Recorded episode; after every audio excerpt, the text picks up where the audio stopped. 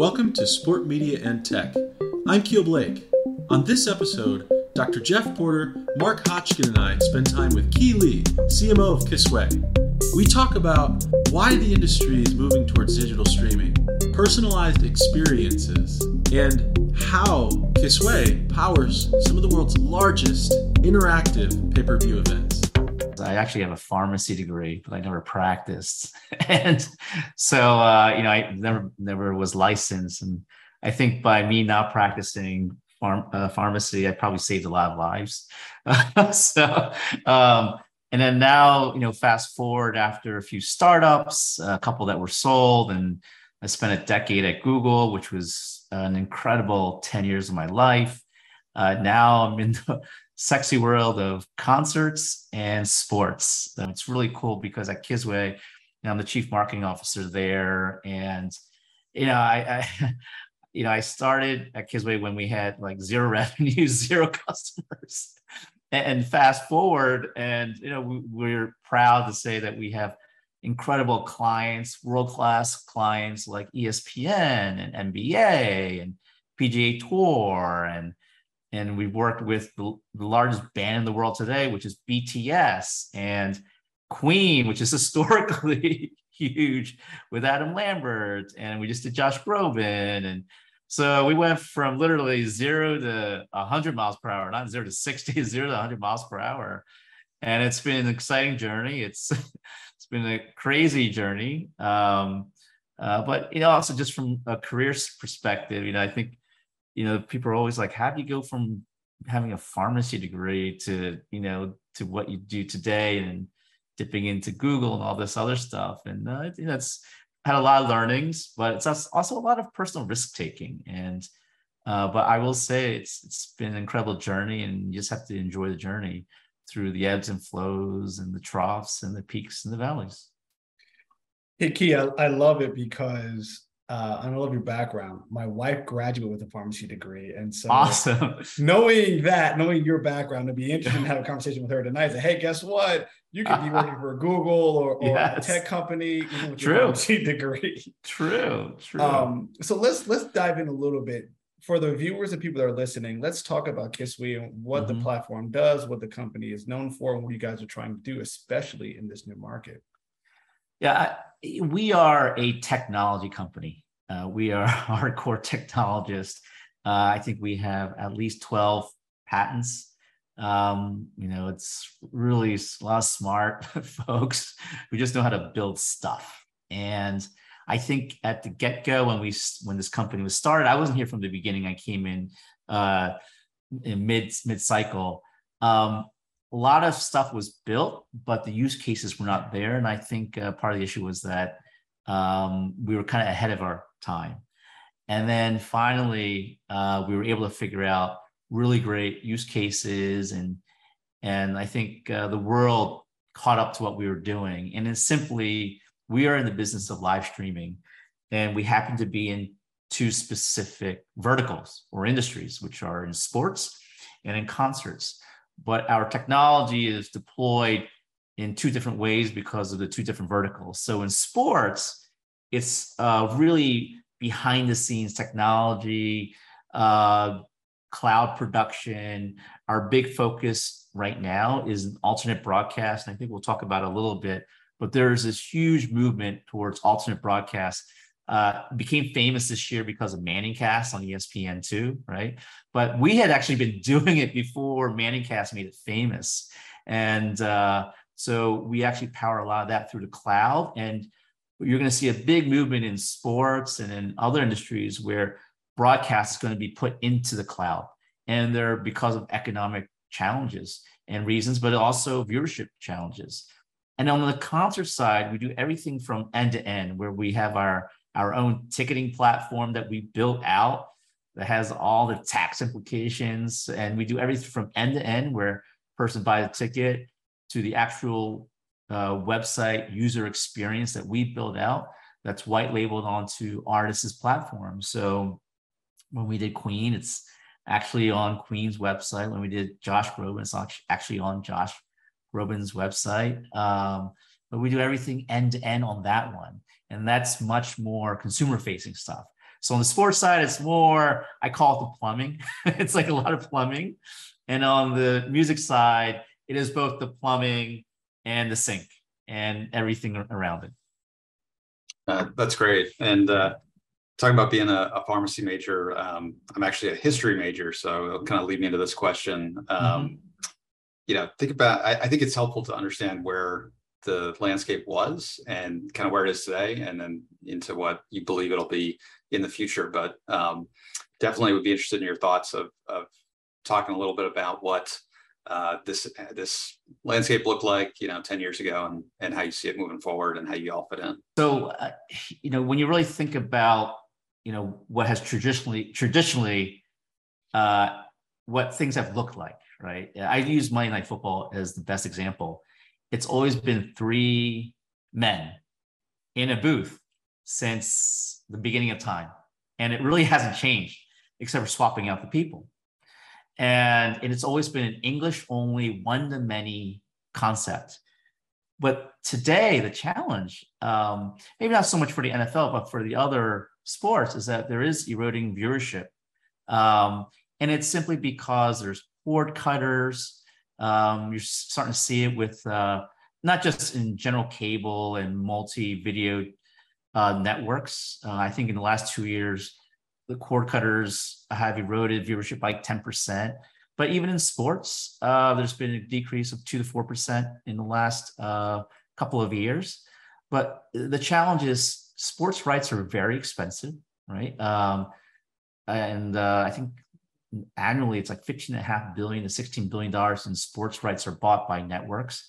A third of that is actually the NFL. So the NFL is obviously the premium product out there, but then you also have cord cutters up against it. So you have less viewership. What that ultimately means is simple math. Uh, you have uh, profit squeeze, you have contraction in profits. And that puts a lot of pressure on, on the networks. And the traditional model, traditional sports broadcasting model of English only one to many is actually evolving. And you're starting to see a lot of those examples like everywhere. I mean, last year, I love seeing, I actually tuned into the Nickelodeon playoff game of the NFL. And what I thought was really cool from that was Kurt Warner, NFL Hall of Fame quarterback, said that that was the first time he actually watched an NFL game with his son. Right? Um, you're starting to see uh, Amazon Prime Video, who have they have the rights to Thursday Night Football. They just announced last week that Dude Perfect, a bunch of YouTube guys who do a bunch of sports tricks, are going to have their own alternate broadcasts on Thursday Night Football.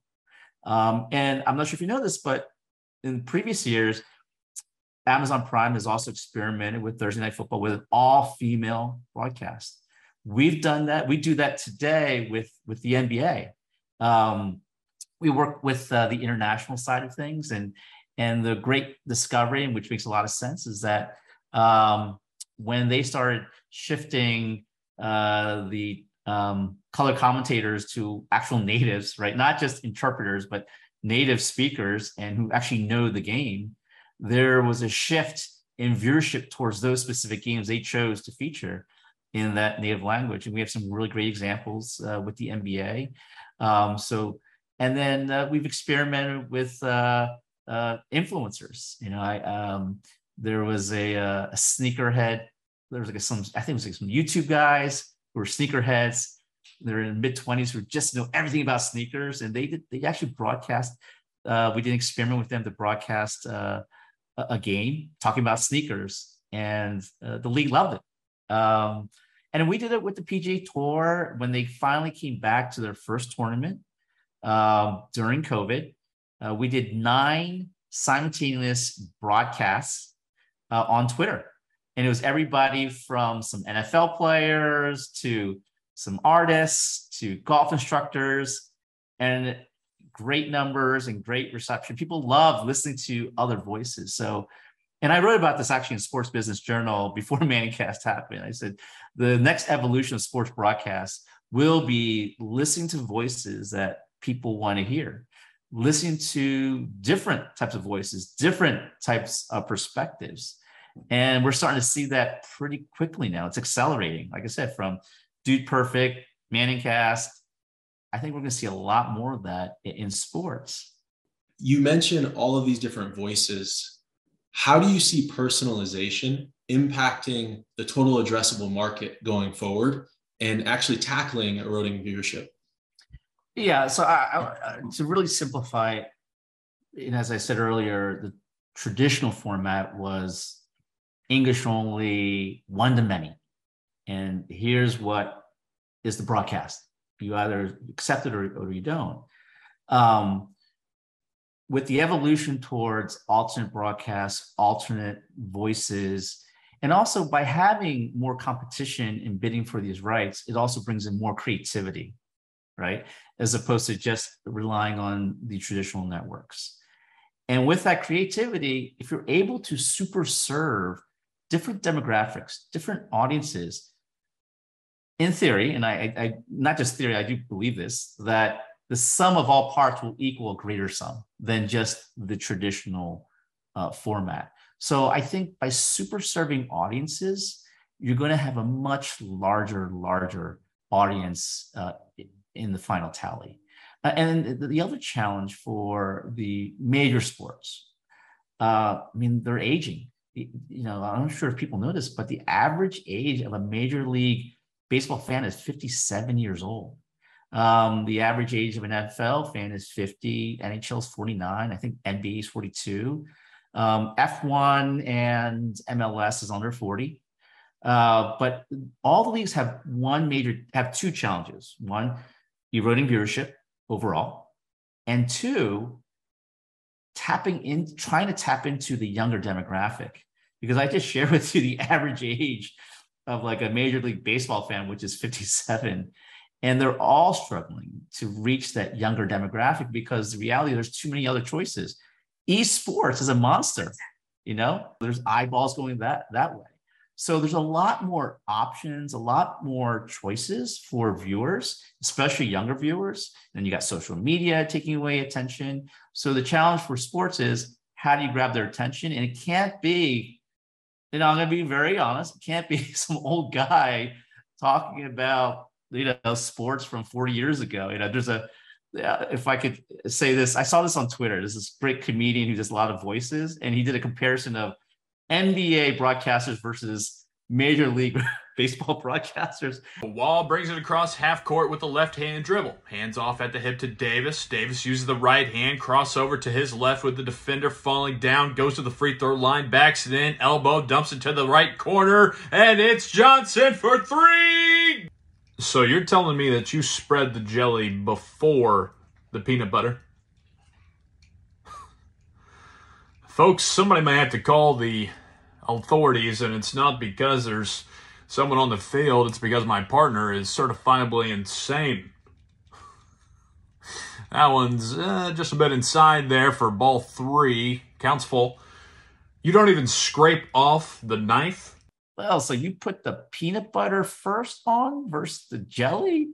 People want to hear voices that are similar to them, people that look like them, you know, like people want to hear different perspectives. Some might want something more academic about the sport, you know, or something more fun. So I think when you really start super serving audiences, you're going to grab their attention.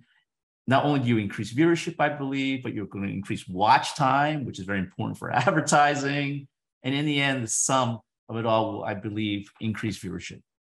Hey, Keith, I will not let that point go. And the reason being about super serving the audience is during the Olympic Games a year ago, Leslie Jones was on her Instagram and she was commentating the Olympics. And so one of the events that uh, I competed in was 110 meter hurdles. And mm-hmm. what she said about the hurdles was they were running over kitchen counters, yeah. which I thought, as a hurdler, I thought was hysterical, but I never put two and two together. And so yeah. I, I think when you, to your point, are you guys finding that some of the younger voices, some of the more intricate voices coming from social media influencers? Are they coming from obviously the entertainment sector? Like who those voices coming from that sports can actually use to uh, galvanize and, and capture the, the younger audience? Honestly, I think it can be from anywhere, right? So I just gave you the example of Dude Perfect, which is a bunch of YouTube guys doing sports tricks.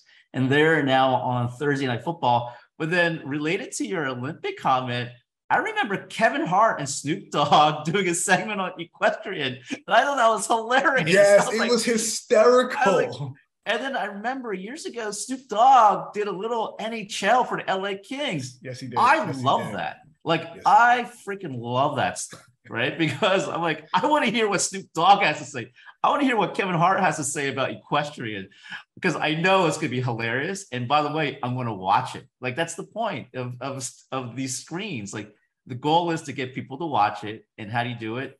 Honestly, it's different voices and different faces will really increase engagement. I honestly believe that. And I see it. I see it with myself anecdotally, and I also see it in the data. And I can't really share that data with with our partners, but we see it. That's a great point. I, I'd like to dive into that a little bit even more, especially how how your company um, helps bring the the Yeah. the solution to your fans and make them a real part of it. Um, so I'd love to hear a little bit more about that. Yeah, and that that's that's when we get into the the sauce uh, and the cooking. So the so to give you a little backdrop of you know of of costs, the reality is there's only so much studio space, right? You know, if you want to add in more alternate broadcasts, then you would have to build out more studio space, which is more expensive. Then you've got travel, then you got to pay talent. That adds up pretty quickly. And knowing that sports rights are increasing faster than inflation over the decades, and then you've got less viewers, that really puts a strain on profits. So we actually are we are a technology solution to help scale alternate broadcasts. So how we do that is we do everything in the cloud, and by doing that, um, we could take live broadcasts with the natural audio from the stadium. Uh, we could strip out uh, the main broadcaster because we work directly with like the NBA and, and broadcasters. And the color commentator, whether they're an influencer or talking in a different language or whoever it is, they do it from home. You saw that with ManningCast. Now they had much better cameras and, and audio, but we could do everything through a laptop actually. Um, so there are actual NBA games that are being broadcast from someone's laptop in Rio de Janeiro, honestly. And the point is this you reduce travel costs, re- reduce a lot of costs. You don't have to build out more studios. And think of it, there's a lot of languages. You could scale that up for a lot of different sports. Uh, if you want to tr- test out different influencers, if you want to do Kevin Hart while he's at home watching it, there's a lot of different things when you put everything into the cloud because it dramatically reduces costs it, in, encourages more experimentation and to really get insights and feedback on what's working and, and what's not. And so I think that's where technology really advances uh, all these different types of, of broadcasts and also producing different types of show shows when you, when you put everything into the cloud. And then the, the other thing uh, that we're hearing in the marketplace is there's actually a, a labor shortage, right? So in this new world that we live in where we all work from home, you know, I, I don't, I live thousands of miles from our headquarters because I live in Las Vegas now. Um, it applies to broadcasters. Like they don't want to travel. And if they can do it from their home, that's great. So that increases the opportunities, or I should say, increases the talent pool to do things. And not just the broadcasters, but folks who are actually in production, right? You don't have to shove everybody into a, a production truck now on site. I know for a fact that networks are now figuring out how to do everything more remotely. So you don't need to put everybody into a truck. And by the way, when they're coming out of COVID, there are a lot of folks who are still fearful of being put into a truck in tight quarters, right? And so what this does is by putting everything into the cloud, do, being able to create shows in the cloud, you're addressing a lot of things, everything from safety to costs to scaling, so many things you can do just by putting things into cloud. And we and that's what our technology does. I said we're plumbing, but it's really good plumbing. Hey, Keith, one of the things I wanted you to, to harp on is uh, uh, Kiswe did a, a partnership and collaboration and work with HBCUs. yes. Talk to us about what that was and then why it was important for Kiswe to do that. So one of our founders is very well connected to the HBCUs.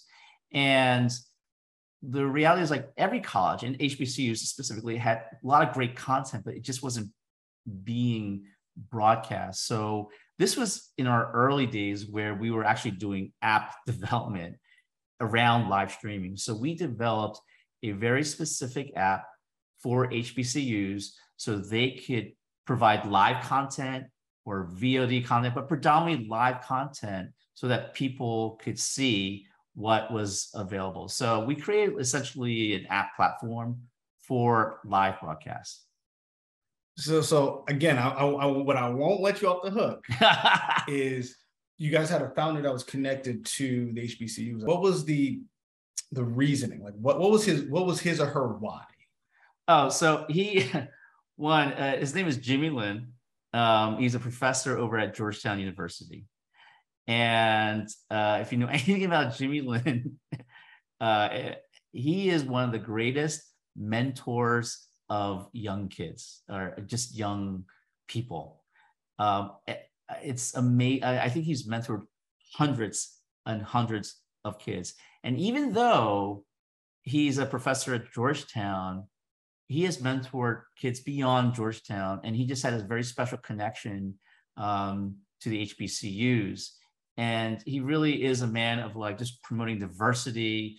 And he just felt like this is something that we need to really, you know, grapple our hands around and you and really drive and lead in bringing you know diverse content live content to the forefront so it was really driven by one of our co-founders jimmy lin for emerging sports that are building viewership you know what is the data that kiswe can help collect around fan demographics engagement that can really help them develop uh, their community over time yeah so data is the new oil right? Data is the new oil, but it has to go, be refined to create insights.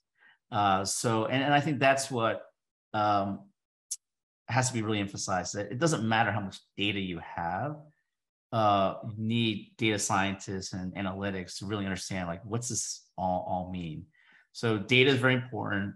Um, I think there is a big challenge uh, for every entity um, when it comes to data uh, and I'm not talking about privacy stuff. It's just really understanding who your u- users are.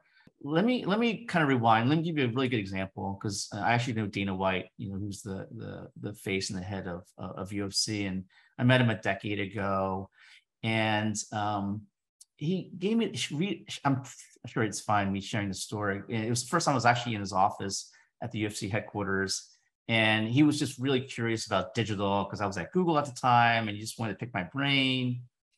Uh, but I got a lot more out of the conversation than I gave him. And I thought this was really cool. And he reminded me that when UFC started, no network wanted to touch it. You know, it's this violent sport, whatever, you know, what people thought of it. And he said they grew because of digital. It wasn't because um, a network picked up on them, but it was because of Facebook and YouTube. And they put the content out there and they found this audience that loved MMA. And it was MMA that was regulated because regulation was really critical to really making this very legitimate. And they, they created this incredible uh, popular sport. And, and so Dana always reminds me like it was because of digital that the sport grew and then the networks finally started paying big dollars. They did a big deal with Fox. And now it's on ESPN on a weekend, every weekend, you know, basis. Uh, so, but they were able to find their audience and find data on their audience through these different platforms. So even though you may not own the app or whatever that platform is, you can get a lot of great insights. You know, I, you know, having worked at Google and, and they own YouTube, there's so much stuff in the dashboard to understand demographics and regions of, of where uh, of your audience. Um, so I, I would say, I would suggest whether it's social, whether it's other platforms, use all of it to get as much data. Some of it might be just proxy data. Some of them might be primary data, uh, but you do your best to just assemble and then try to analyze uh, who your audience is and where they're from and how you better serve them curious what your thoughts are on on the technologies that will tie into what you do and how how fans consume sports in the future. Um, you know, we've talked to a lot of people on this on this show about AR and VR. Um, curious if that plays into your uh, view of of the future. So I'm not an expert in AR, VR, nor am I an expert in Web3 or NFTs. But um, I do believe there, all of them will be deployed in some fashion, right? And I can only use anecdotal evidence. Um, the one example I'll give is in the music space. I was shocked when I think it was Marshmello. Yeah, it was Marshmello when he did a Fortnite concert. And in that Fortnite concert, it was 10 and a half million people concurrent watching a concert in the virtual world of Fortnite. I thought that was incredible. But what it said or what it indicated is that there is a massive audience on different platforms and it's about meeting your audiences on different platforms. I don't I'm not sure if one platform will rule all for whatever reason, but I think you just have to try and experiment and see. So, will there be a place for virtual?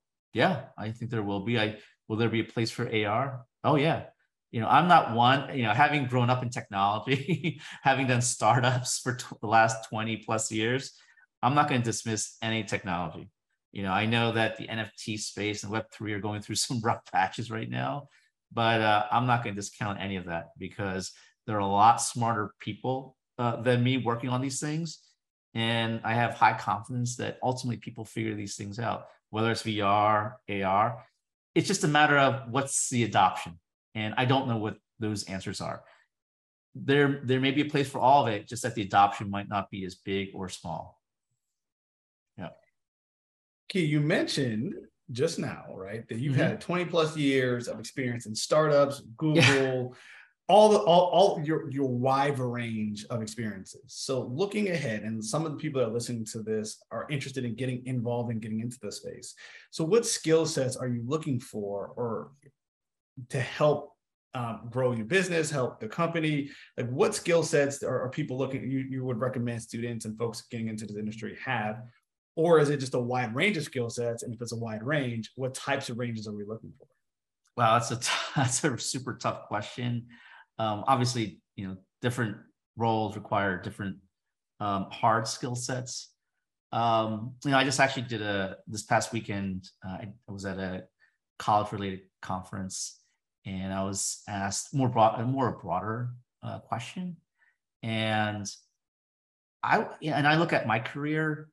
I think the number one uh, key factor in my success in my career journey uh, has actually been networking.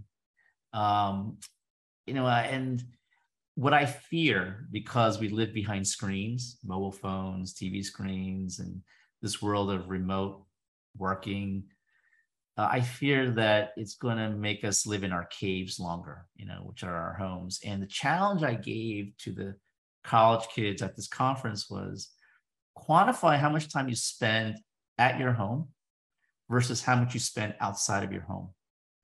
And even if outside, it doesn't mean outside of your home, you're constantly networking. So I'm a golfer, uh, and I can only share like stories I have. I can honestly say half of my big business deals, and I've done some huge deals, came from playing golf with people. And golf is to me is amazing because it's basically four and a half, five hours walking in a park. And you're kind of forced to talk to people. And half my deals, I really believe this, were because I spent time with people. And so I, the emphasis here is networking is not necessarily about going to some networking event. That's not it. It's all organic, it's all natural, it's going to dinners, it's just hanging out with people, playing pickup games, whatever it is, that's all organic networking and getting to know know people. So I think, and I see this in my own career, a lot of my jobs were all because of, of people I met. Like my job at Google was because of someone. My job here at Kiswe is because of someone I met in my past. So, you know, and I believe majority of jobs, I think I forget what it was, like 60% come through networks. It's not job boards. That's actually a, a, a smaller percentage. It's really through your network. So I think number one, I would say for career development, networking, also mentoring, finding mentors. Um, I've had some incredible mentors. I'll never be as successful as them, but I learn a ton from them and I apply a lot of those skills. So, but all comes down to just being in relationships and meeting people and uh, getting to know them. Well, Ki, uh, I'll turn it back over to Ki, but rest assured, I'm working on that golf game. Uh, it's coming. it's coming, but I, I, will tell you, I, short game is doing pretty well. That slice on that driver is killing me right now. Well, if you're ever in Vegas, give me a ring. I will take you out. I promise you that. I, I will hold you to that. Yeah. Yeah, come on, Jeff. We're all working on our golf game. if, we're not, if we're not saying we're working on it, I don't know. I don't know. We're all working on it. But uh, Keith, thank you so much for joining us. Uh, it's been a pleasure talking with you, learning from you. We have a tradition that we end, uh, you know, with asking for advice, life advice for for our students. And you talked about being on a journey. So, what life advice would you have to share with our students? And we'll end from there. Life is a journey and it's not about one big goal at the end. Um, and I think the most important thing is, and it's it's an old reference, but you have to chop wood every day. Consistency is literally the most important thing in real productivity. It's not, you know, people get so goal oriented, but people don't realize all the different steps to get to the goal. And because they don't do that, they never actually really achieve goals. So you really have to focus on what I call winning a day. And I, have this this thing that I've, I've gotten a lot of feedback on this. I always say win the day, and look at it from a numerical perspective. You know, the business week is only five days of the week, and you have two days on the weekend. A week is seven days. So whether whether you look at it from a five day work week or a seven day week, you're going to either win the week or you're going to lose the week. It's either you win over 50% you don't. And so I would say focus on the day, win the day, and hopefully by the end of the week, you've had more days won than than days lost. And but all it's all because you're consistently focusing on the day. And over the course of time, it's that journey, and you hope that you're winning week every day or most days or most weeks. And in the end, you're going to be a winner. And that's that's how I look at it. Just focus on the day, be consistent, because that's what leads to success. It's not goal setting. It's about what you do every every single day, practice, chopping wood, whatever it is. That's that's my best advice. Join us next episode where we talk about pickleball, the fastest growing sport in America, with Commissioner Connor Pardoe and President Bryce Morgan of the Professional Pickleball Association, the PPA.